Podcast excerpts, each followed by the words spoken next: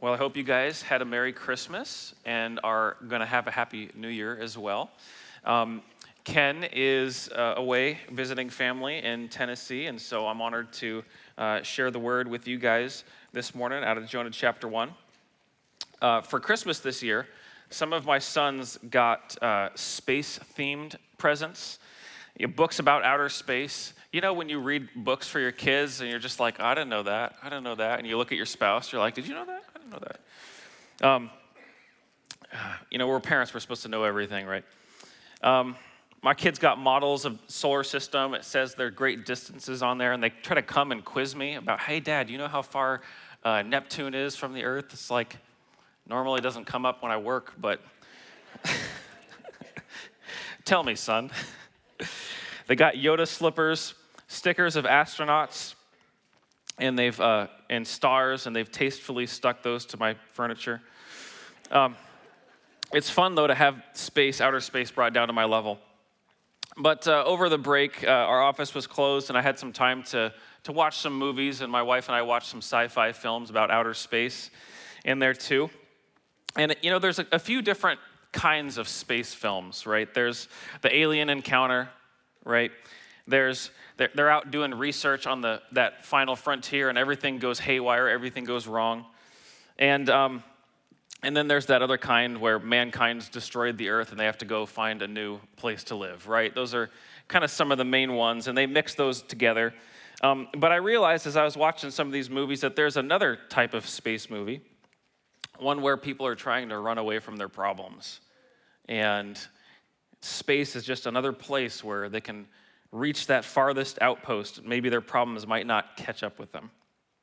But coming back down to reality, we don't really need outer space to run from our problems. We looked at Jonah, he was running from his problems, and we all do it regularly in different ways. But the problem is, our earth is round, and you usually end up running back to where you started when you run away from your problems. Because our problems are on the inside, right? It reminds me, though, as uh, you know, talking about traveling, Jonah hopping on a ship, uh, an encounter I had 10 years ago I got a call that somebody needed help moving. It was a nice elderly woman, and I'd never met her before. She's not part of our church, but she was uh, downsizing uh, to an apartment. A friend of mine came with me, and we met her at her, her new place, and we carpooled together in the truck, and we drove over to her old residence. And she was telling me these stories of her and her dear husband and, her, and the adventures that they took together. After they retired, they got a boat and they sailed around the world. They spent time off the ivory coast of Africa, Southeast Asia.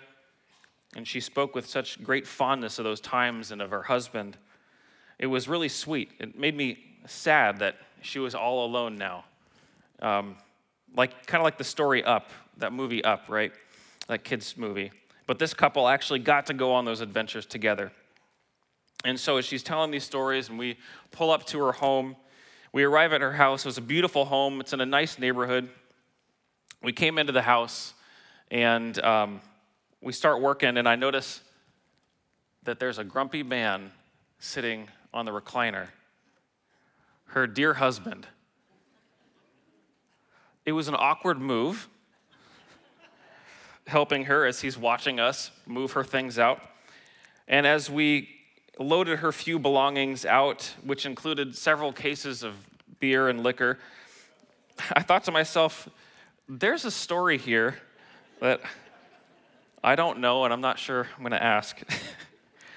but it stuck with me, you know, through through the years that you can go on great adventures, you can sail the seven seas, you can experience all the cultures of the world, and it still might not solve the problems that plague you the problems that plague your marriage or your family or your soul. Because where we run to, there's certain things about ourselves that we can't escape. And it brings us to Jonah. Now, Jonah, we're familiar with the story, um, but we're not familiar with all, all the details necessarily. And it's a good thing to be reminded of this morning because, well, I was praying and this is what I felt like God wanted to say. So we're here and you got to listen. But Jonah, his name means dove. He was the son of Amittai. He was a prophet from Gath Hepher. Gath Hepher means the winepress of the well. I've got a picture uh, a map up here of where Gath Hepher is. Um, so you see that red little dot there in the middle, that's Nazareth. And Gath Hepher is, I mean, the name is being covered up by the red little dot there. So it's just two miles north of Gath Hepher. That's, I mean, it's really close. So Nazareth is where Jesus grew up in that town um, some 700 years later. Uh, but Gath Hepher is just two miles north. For reference, Chick fil A is three miles away from here. So I have that memorized. So Gath Hepher is closer to Nazareth than Chick fil A to Calvary Spokane. But it was just off the main route, the Via Maris. Uh, Ken mentioned that last week. Via Maris was the way of the sea, and um, the Via Maris cut through Megiddo and then passed right by Nazareth and Gath Hepher as you went up through uh, next to the Sea of Galilee and then on to the north. It was the main travel route uh, through that region. And so the Israelites, historically, who experienced the worst of the treatment from invading armies, it was the people in Galilee. It was the people in Nazareth and Gath Hepher, the people in Tiberias and Chorazin and Bethsaida, there in Galilee, because any invading army, the Arameans, the Syrians, the Assyrians, as is the topic today, or the Babylonians later on, they would come from the north and they would take that way of the sea, the Via Maris, and they would come through Galilee first. And this is so any atrocity of war was experienced first and most fully by the Galileans and Jonah in his hometown of Gath Hepher. So that gives us a little context. But outside of the book of Jonah, there's only one reference to the prophet Jonah. It's in 2 Kings chapter 14, verse 25. And in that passage, it says, Jeroboam II was the one who restored the boundaries of Israel from Lebo Hamath to the Dead Sea in accordance with the word of the Lord, the God of Israel, spoken through his servant Jonah, son of Amittai, the prophet from Gath Hepher. So Jonah had made uh, a prophecy in 2 Kings 14 chapter or chapter 14 verse 25 and it was a positive one. It was a good one. It was about Israel and how God was going to restore their boundaries from Lebo Hamath, which is north of Damascus, all the way down to the Dead Sea, this huge territory, and it came to pass. So Jonah has, you know, he's batting 100. He's got a great prophecy business going here. But then he has a new job, and it has to do with Nineveh, that great city. Now, Nineveh was noted by the ancients, by the Romans and the Greeks, as being the greatest city in the world in its day. And we're talking, we're somewhere in the 8th century, 750, 7, uh, 700 to 750 BC. It was the capital of the Assyrian Empire, located on the Tigris River. And so you see there in green, that's the Fertile Crescent. Um, the, the bottom left there is Palestine, uh, modern or, or, Israel, and you can see the Dead Sea. Uh, and if you come uh, over that crescent towards the top and to the right of that green area, that's uh, Nineveh. So you can see where it says Assyria. Just above that, the capital is Nineveh. So it was actually to the north uh, uh, the northern section of the Fertile Crescent. Um, and remember, it was the Assyrians, the Assyrian Empire, who conquered the northern kingdom of Israel in 722 BC. And they carted off the people of Israel into exile. And then 140 years later, Judah, who was still around the southern portion of the kingdom, was captured and conquered by Babylon, and they were taken off into captivity into Babylon. So it was the Assyrians who plagued northern Israel. Today, Nineveh would be located in northern Iraq by the city of Mosul, Mosul in northern Iraq. And um, it's interesting, uh, Mosul uh, was taken over, and part, large sections of the city were destroyed by ISIL back in 2014. You remember the Arab Spring and all the things that were happening there. And um, one of the things that ISIL destroyed was Jonah's tomb in Mosul. And so this is a picture. Of this is actually Jonah's tomb. There's a mosque over that, uh, over the uh, the tomb there. Before there was a mosque, there was like an Orthodox church. But in 2014, uh, in Mosul, the ISIL came and destroyed uh, a lot of Jonah's tomb. It, there it's called Nebi Yunus. Yunus is the name for Jonah uh, in Arabic. And so even today, people still remember what Jonah did for that region and actually, it's located in, in Iraq, they have provinces. not like states like us, which are, which are great. It's like Canada, where they have provinces. It's not quite as good, right? But uh, in Iraq, they've got provinces, and Nineveh, uh, it's actually the, the province is called Nineveh, where Mosul is. So even today, there's the memory of the city, the ancient city of Nineveh, still alive. Um, now, that's a little bit about Jonah, a little bit about Nineveh, uh, where those things are. And, and this, this chapter begins with the Lord speaking to Jonah. Now, the Lord, if you read through Jonah, which isn't hard, I, after today you might read through it. There's only 40 verses in all of Jonah. There's four chapters, 40 verses. It's a short prophecy. It's different than the other prophets. It's more of a narrative. It's not uh, a fiction. It's not uh, a story. It's not even an allegory. It's, it's a historical account of what happened to Jonah. And the Lord doesn't speak much, He speaks just a, a couple times, but He speaks at the very beginning and He speaks at the very end, right? This is God. He's the Alpha and the Omega, the beginning and the end. He has the first word and He has the last word, and it's true here in the account with Jonah. But His instruction is go to the great city of Nineveh and preach against it, because its wickedness has come up before me. So the Lord speaks to Jonah. He gives him a command go to Nineveh and preach. Why the command? Because their wickedness. Their wickedness has come up before him. And there's an encouragement here because there's a lot of wicked, evil things that happen to us individually. There's a lot of wicked things that happen in the world. And this is a reminder that God sees these things. They come up before him. He, he knows them and he takes action. We're in a, a cycle of society here where our great affluence through freedom, won by self sacrificing generations past, has led to a lot of self centered entitlement. And people sacrifice, but they usually sacrifice just to make their own lives better or to better themselves or to treat yourself. It's a new self centered approach to life that's embraced by the culture, even at the highest levels. So I was doing a little research online. Um, I was on Vanderbilt's website, not because I want to go to school there, but I don't know how I end up where I end up on, on the internet. Click buttons and you end up places. But Dr. Edward Rubin, professor of law at Vanderbilt, I'm going to quote him a little bit from his website here. He's talking about culture and morality. And he says traditional morality which many people still regard as morality itself, is really just one particular approach, more accurately described as morality of higher purpose. Individuals were supposed to direct their personal behavior toward the salvation of their soul, and they were supposed to direct their political behavior around the service to the state. You know, like that saying, ask not what your country can do for you, ask what you can do for your country. The new morality is based on concepts of self fulfillment, Rubin says. You're supposed to live the best life you possibly can for yourself. And there's essentially nothing beyond the experience of life that justifies it. It just justifies itself in terms of your own experience. Similarly, the goal of a modern administrative state is to serve its citizens, to enable each of them to live the most fulfilling life that they possibly can. Modern morality demands that the state provide individuals with the necessary services, including education, healthcare, and if they're needy, subsistence and housing. The declining morality of the higher purpose fuels both conservative politics and the traditional interpretation of Christianity, Rubin says. In earlier times, people understood Christianity in different terms.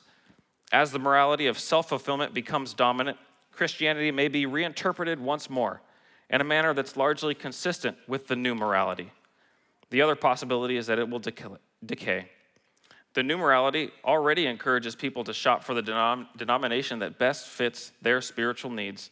In the future, they may even shop for an entire range of world religions and philosophies.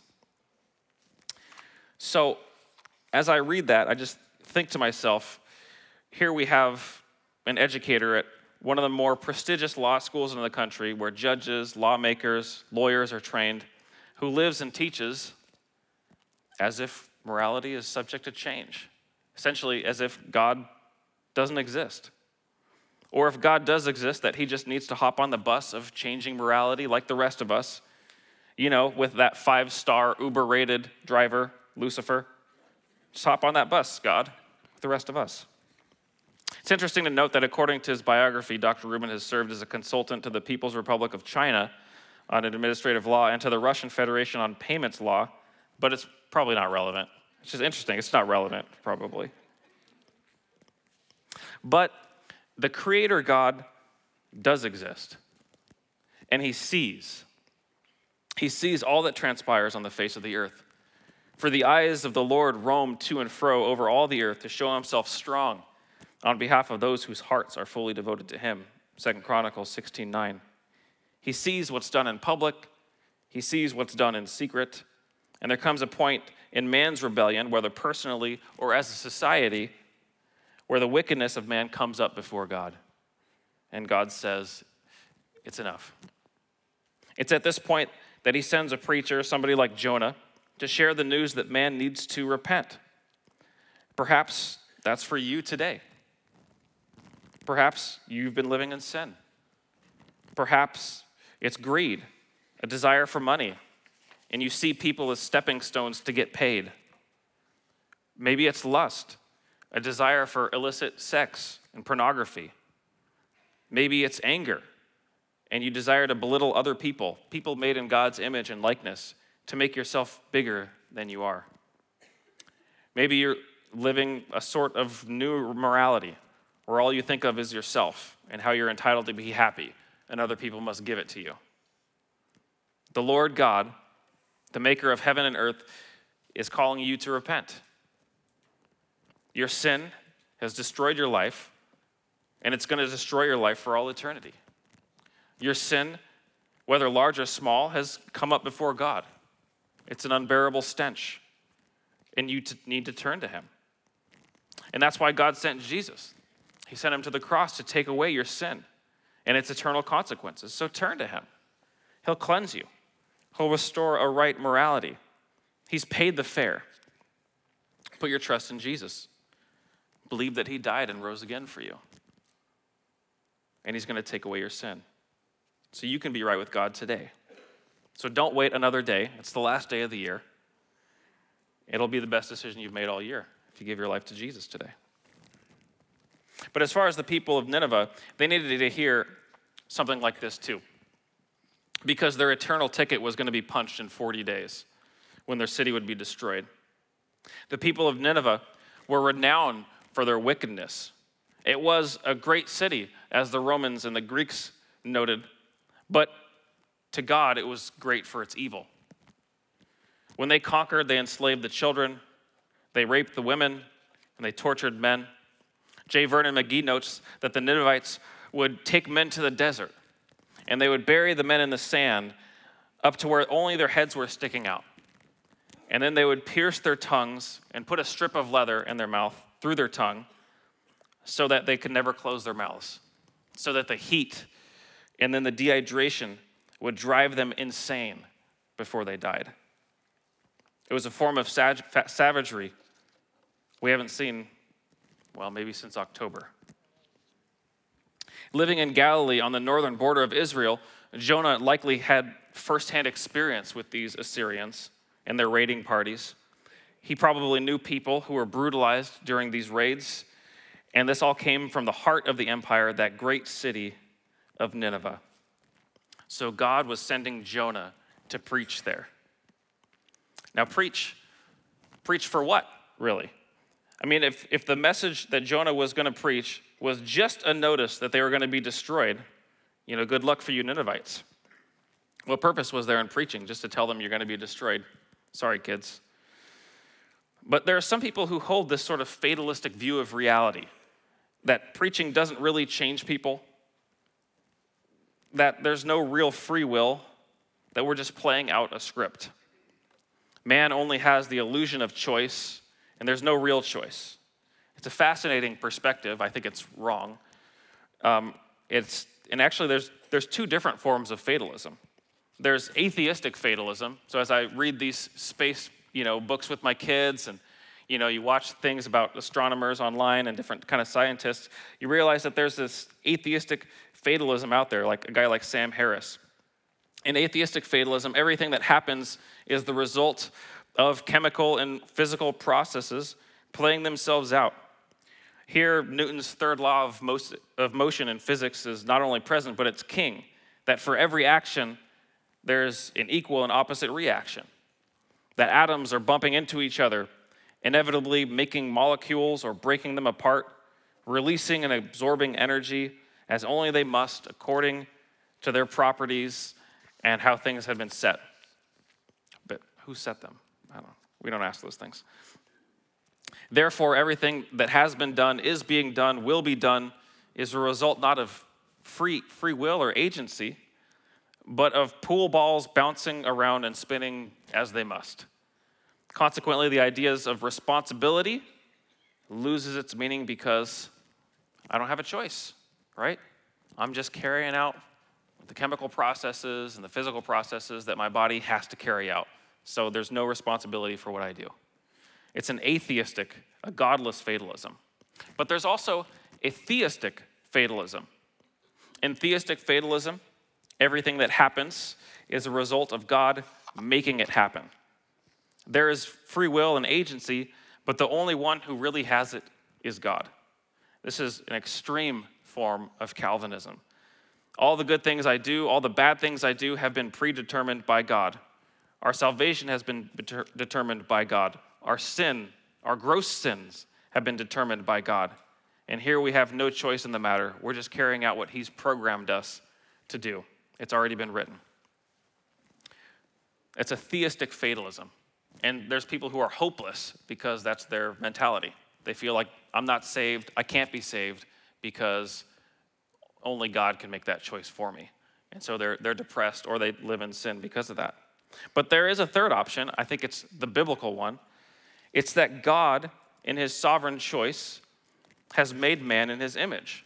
Man who also has that same sovereign, free ability to make legitimate choices to accept God or to reject him in our lives. A true, real, consequential choice to serve the Lord, real free will, real agency. And doesn't the weight of Scripture, with all the instruction for godly living, including even the purpose of the testimony of Scripture, bear down on this reality that we must choose whether we will serve the Lord. We know what God wants, He went to great lengths to show us. Our Lord Jesus chose the cross to show us how greatly He desires us to know Him, to believe in Him, to live with Him forever, if we would choose Him. Listen to the Old Testament, Ezekiel 33 11. It says, Say to them, as surely as I live, declares the sovereign Lord, I take no pleasure in the death of the wicked, but rather that they turn from their ways and live. Turn. Turn from your evil ways. Is, now we have to ask ourselves is this a real request from God? Is, or is he just blowing smoke? He's, in fact, begging people turn, make that choice, repent from your evil, and live. God begging man to choose life. God's always given man a choice. From the very beginning in the garden until the final trumpet is blown, we have that choice. It comes up over and over again in Scripture. It's not just Ezekiel 33 11. Joshua 24 14 through 15. Now, therefore, fear the Lord and serve him in sincerity and in faithfulness. Put away the gods that your fathers served beyond the river and in Egypt, and serve the Lord. And if it's evil in your eyes to serve the Lord, choose this day whom you will serve. Whether the gods your fathers served and beyond the river, or the gods of the Amorites in the land that you dwell. But as for me and my house, we will serve the Lord. Right? Joshua is saying, choose. You have a choice. The sovereign Lord says, choose who you're going to serve. Acts 2, let's go to the New Testament. Acts 2, 37 through 41. When the people heard this, that is the preaching, when at Pentecost when Peter was preaching. They were cut to the heart and said to Peter and the other apostles, Brothers, what shall we do? Peter replied, Repent and be baptized, every one of you, in the name of Jesus Christ, for the forgiveness of your sins, and you will receive the gift of the Holy Spirit. The promise is for you and your children, and for all who are far off, for all whom the Lord our God will call. And with many other words, he warned them and he pleaded with them Save yourselves from this corrupt generation. and those who accepted his message were baptized. About 3,000 were added to their number that day. So this is, you know, these, he's preaching, and the people are convicted by the Lord, and they say, What do we do? And he says, Repent, just turn, right? That's making a choice, it's believing in the Lord. Choose to, to serve him. And he warned them, and he pleaded with them, and then they accepted. And those who accepted were baptized. So that's why you need to get baptized if you're not getting baptized yet. The 28th, Robin made an announcement you got to get baptized. But just as God pleaded with the people through Joshua to turn to the Lord, and just as God would plead with the Jews at Pentecost to repent and be baptized, and just as God pleads with you to turn to Christ, so God desires the people of Nineveh to repent. And if they would repent, he would withhold his judgment upon them. This is the character of God. God was sending Jonah to Nineveh that he might preach against it, to preach so that the Ninevites would repent and experience the saving grace of God. So Jonah has this command, and Jonah knows the Lord, and he chooses to run away. And we can think of all sorts of reasons why Jonah might flee, especially if you're in chapter one and you haven't read beyond chapter one or if you don't know much about the Ninevites, but if you do know a little bit, you might think, man, it's a great, it's a great city. There's a lot of people there. It would be intimidating to go into a, a great city and just start preaching something that wasn't very nice, right? People won't like it. If you go there and you say, hey, Nineveh is going to be destroyed, then what are, what are people going to say? What are people going to do? They're going to roll their eyes at me. They're going to slam the door in my face. What's going to happen? Or the people were cruel, right? The, what, I mean, it might not just be them being rude to me. These are violent people. I could die. They could take me, they could lock me up in prison, they could beat me, they can torture me, they could bury me in the sand and leave me to die of dehydration and I go insane. What, what could happen to me? But the real reason is actually given later on, chapters 3 and 4. Spoiler alert if you don't know the story of Jonah. The Ninevites repent at the preaching. And then the word says in chapter 3, verses 10 through 4 2, when God saw what they did, the Ninevites, and how they turned from their evil ways, he relented and did not bring on them the destruction he'd threatened. But to Jonah, this seemed very wrong, and he became angry. And he prayed to the Lord, Isn't this what I said, Lord? When I was still at home, and that's why I tried to forestall by fleeing to Tarshish. I knew that you're a gracious and compassionate God, slow to anger and abounding in love, a God who relents from sending calamity. So Jonah ran not because he was self conscious, public speaking. It wasn't because he was afraid of what they might do to them, to him. It was because he wanted the Ninevites to get what was coming to them. He wanted the destruction to come. He wanted cold, hard justice. And God wanted to give them new life, a second chance. At the command of the Lord, Jonah got up and went, but he went in the opposite direction. The Via Maris was there. He was supposed to hop on it and go north, but he packed his bags. Maybe people knew that the Lord had spoken to him, and they're like, oh, there's Jonah, the prophet, going to do the Lord's work. He's like, yeah, guys, see you later. I'll be back hops on the road and heads south, the opposite direction that takes him to the sea. And when he got to the port, the port of Joppa on the Mediterranean, I think we've got a picture here. And so, uh, so Israel is that yellow, big yellow chunk in the middle. The Mediterranean Sea is on the left, and then Philistia, there in green, at the very top of Philistia, right where it basically intersects with Israel, the yellow part. That's the city of Joppa. Now today, Joppa is actually in Tel Aviv. So if you go to Israel and you, you, you fly into Israel, you're going to fly into Tel Aviv. And Tel Aviv actually changed the name to Tel Aviv Jaffa, which is Jaffa, Joppa. And so that's where the big port was. That's where people sailed out of Israel was in Joppa. So still there today. It's a real place. Jonah's not a made up story. It's a real historical place with real historical people and places. But he got to the port he used the tithe money he saved up to buy himself a ticket, went in the opposite direction. Tarshish, perhaps Spain, They don't know exactly where Tarshish is. He was trying to get away as far as possible, the opposite way, west. And from here, you know how it goes.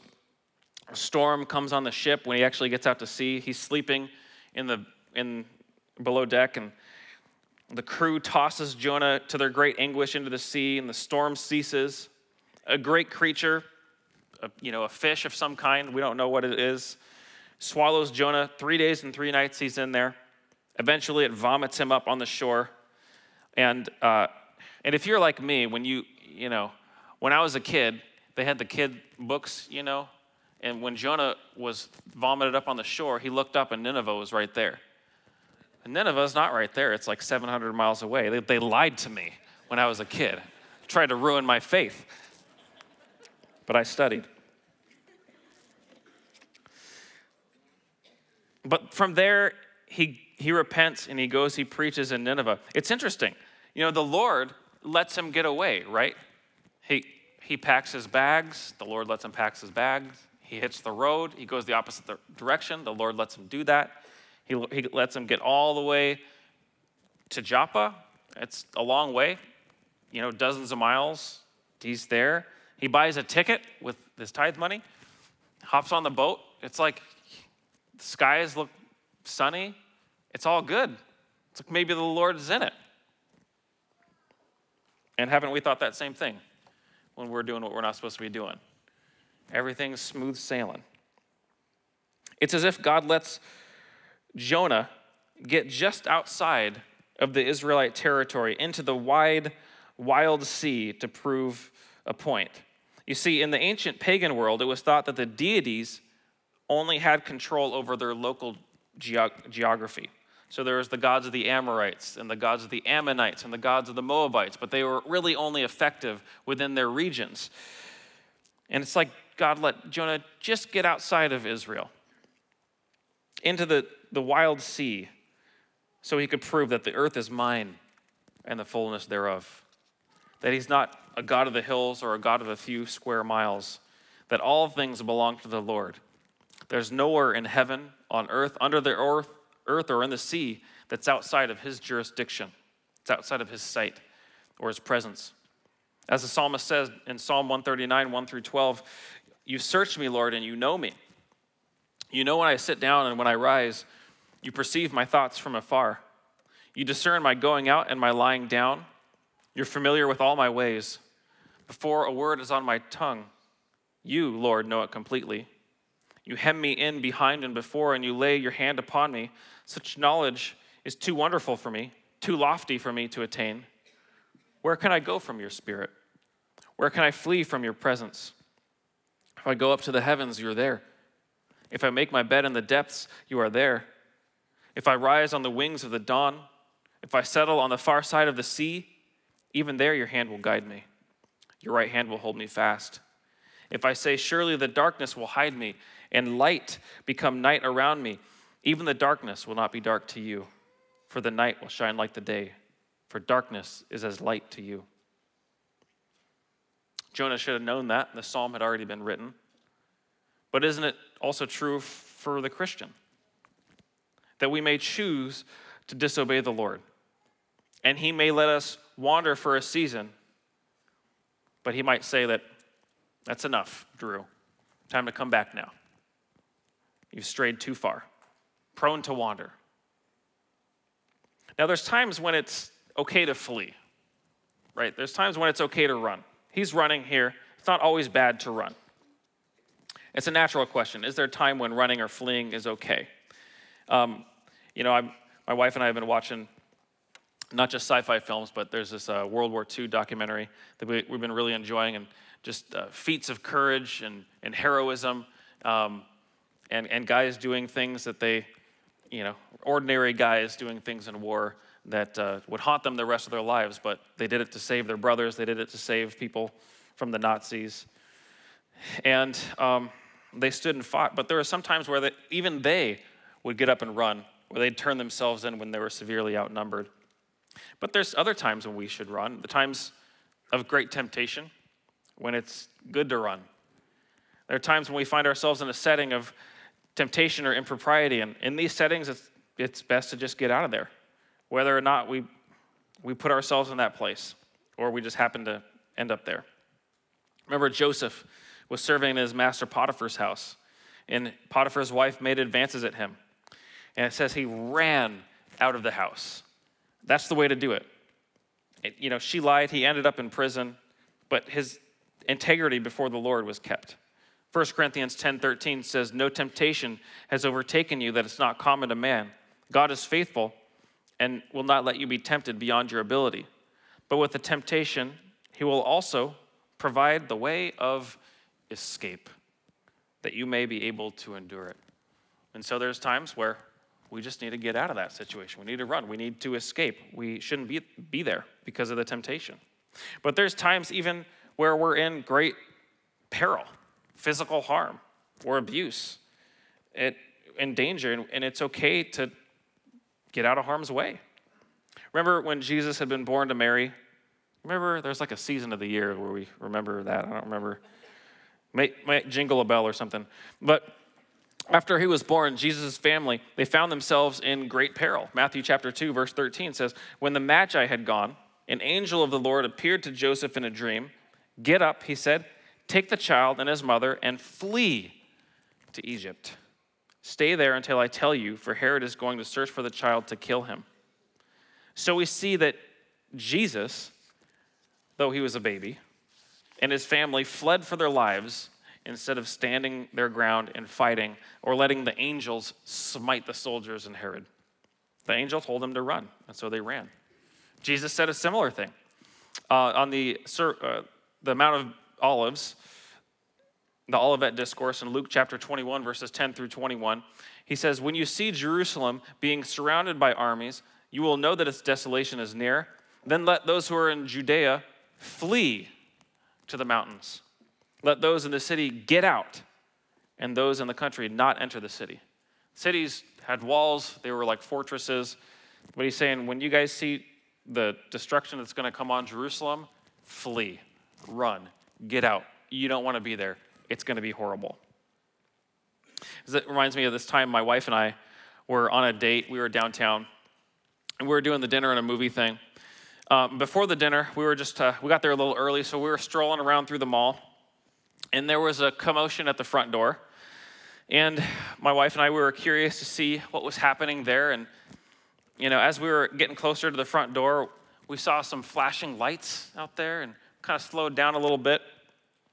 And then uh, an officer in SWAT gear with a, an assault rifle brushed past my shoulder. And he was hightailing it for the front door. And I thought, we should go that way, not that way. Let's go that way. So we went back to the, you know, the restaurant. And as the mall was in lockdown, we ate our meal because what else are you going to do? It, nothing materialized from it. Um, there was a threat outside and, and they took care of it. Nothing materialized. But, you know, it was appropriate for the officer to go ahead, and it was appropriate for me and my wife with no training, two people that would just be in the way, to go the other way, to flee. And, uh, and we watched our movie. And I don't know if it was a space movie or not. I can't remember. It was too long ago. So there's times where it's okay to run. That's not all the times. But there's other times where it's less okay to run. And it's not an exhaustive list, but you know, at the at the mall, again, it was okay for my wife and I to get out of the way, but it but it wouldn't be okay if the officer tried to use us as a human shield and he get out too. You know, he has a responsibility. It's a difficult responsibility that he signed up for to step into danger to protect the lives and property of people like us. And he did good. You know, similarly, as a husband, I feel that responsibility for the security and the safety of my wife and children, it would be doubly wrong if both I and the officer jumped behind my wife to use her as a human shield. It'd be doubly wrong. And as a pastor, I feel a responsibility to secure as reasonably as possible the physical and spiritual protection of people who come through the doors here at church. But just because something is hard or might have difficulties doesn't mean it should be avoided. Sometimes it's our responsibility, it's our duty, it's our obligation to step up and to not run. It reminds me, you know, a few years ago, there was questions of what would happen if we were to reopen the church during the pandemic, right? What if the plague breaks out here? What if the government comes after us uh, as a church? Or what if the government comes after me because all my names are on all the documents, you know? But we felt what God wanted us to do was open, to gather together and to worship Him. And so we did. And none of those fears were realized. It was the right thing to do to come together to worship the Lord. And so many people are crippled by fears of the bad things that could happen. We have to take into account, obviously, risks, and we mitigate risks as best as we can. But we've got to go out our front door. We've got to go to work. We've got to do hard things. And it's not okay to duck out just because it's hard. Oftentimes, we need to endure, learn to endure like a good soldier of Jesus Christ. And sometimes we want to run not just because something's difficult, but we just want to do something different. It's not out of fear, but it's because we've lost heart. We become tired. We're sick and tired. We're tired of the way we're treated. We feel unappreciated. We're looked over for the promotion. Our ideas aren't taken seriously. We're not properly loved or respected. So we look for a new job, a new spouse, a new home, whatever it might be, because we have a different hope, or we had a hope that was never realized. And a hope deferred makes the heart sick. So we try to run to get out of the situation just because we want something better and we've lost heart. Other times we run because we want something better, not because we've lost heart, but just our hearts are set on the wrong things. As Jesus said, there's a desire for other things that chokes out the life in the parable of the sower. I remember when I was getting close to graduating high school, I was thinking, you know, what should I do after I graduate? What am I supposed to do, anyways? And it occurred to me as a Christian that I should ask God, I should pray. I hadn't asked Him yet. And some of you guys are in that situation. You're in a difficulty in your life and you're, you're wondering what, what I should do, what, I, what should I do, and you haven't prayed. Why don't you pray? Ask the Lord. He's our great help. So I got down on my knees in my bedroom all alone and I prayed to God, asking Him what He wanted me to do after I graduated. And I felt like He said, I want you to go into ministry. And I promptly ended the prayer meeting. I notified God that I'd not be, that's not going to be what I'm doing, Lord. I'm going to continue my education, I'm going to make some money, and if you allow me to be profitable, I'll even give you back a certain percentage of it. That was my plan. And I wanted God to rubber stamp it in that, that prayer meeting, not send me in the opposite direction. I had never done anything at church. I'd never volunteered. I didn't go to youth group. I didn't read the Bible. I hardly ever prayed. And when it was, it was usually about a girl I liked or about winning a baseball game. Ministry was for holy people, not for regular people like me. And as I was leaving that quiet prayer meeting, I felt the Lord say, okay, but it's going to be more difficult afterwards. It's a weird thing to think or to hear uh, as a high schooler. But later on, I found out what he meant. You can't outrun the call of God on your life. His gifts and his callings are irrevocable. But you can rack up a lot of student debt receiving that education. I found that out too. So I ran from God not because I lost heart, I just wanted to do something different. And some of us are in that place. We know what God wants us to do, we're not interested. I, I want to do something different. Some of us are afraid. Some of us know what we're supposed to do, but we've lost heart because things are hard. And some of us, we just have a desire for other things. And so we run. And we run in different ways. Usually it's a progression.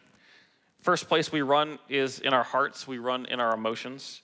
When we decide to run, we make that decision deep down inside. Things are tough, they're not going the way we want.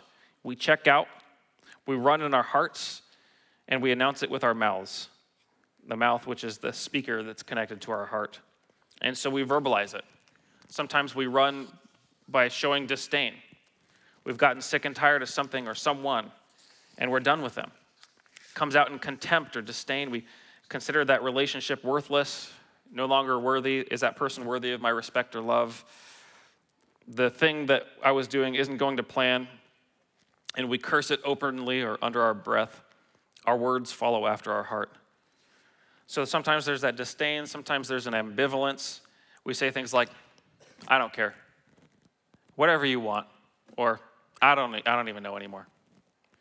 We signal that we don't want to put in the effort because our heart isn't there. And then after that, silence sets in.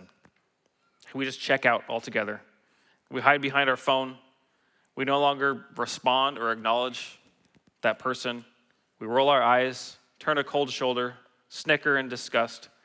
We go to our part of the home. And once somebody goes silent, usually the end is at hand. And the run is then physical. We've stopped the dialogue. We think it's no longer of use. We pack our bags. We hit the door.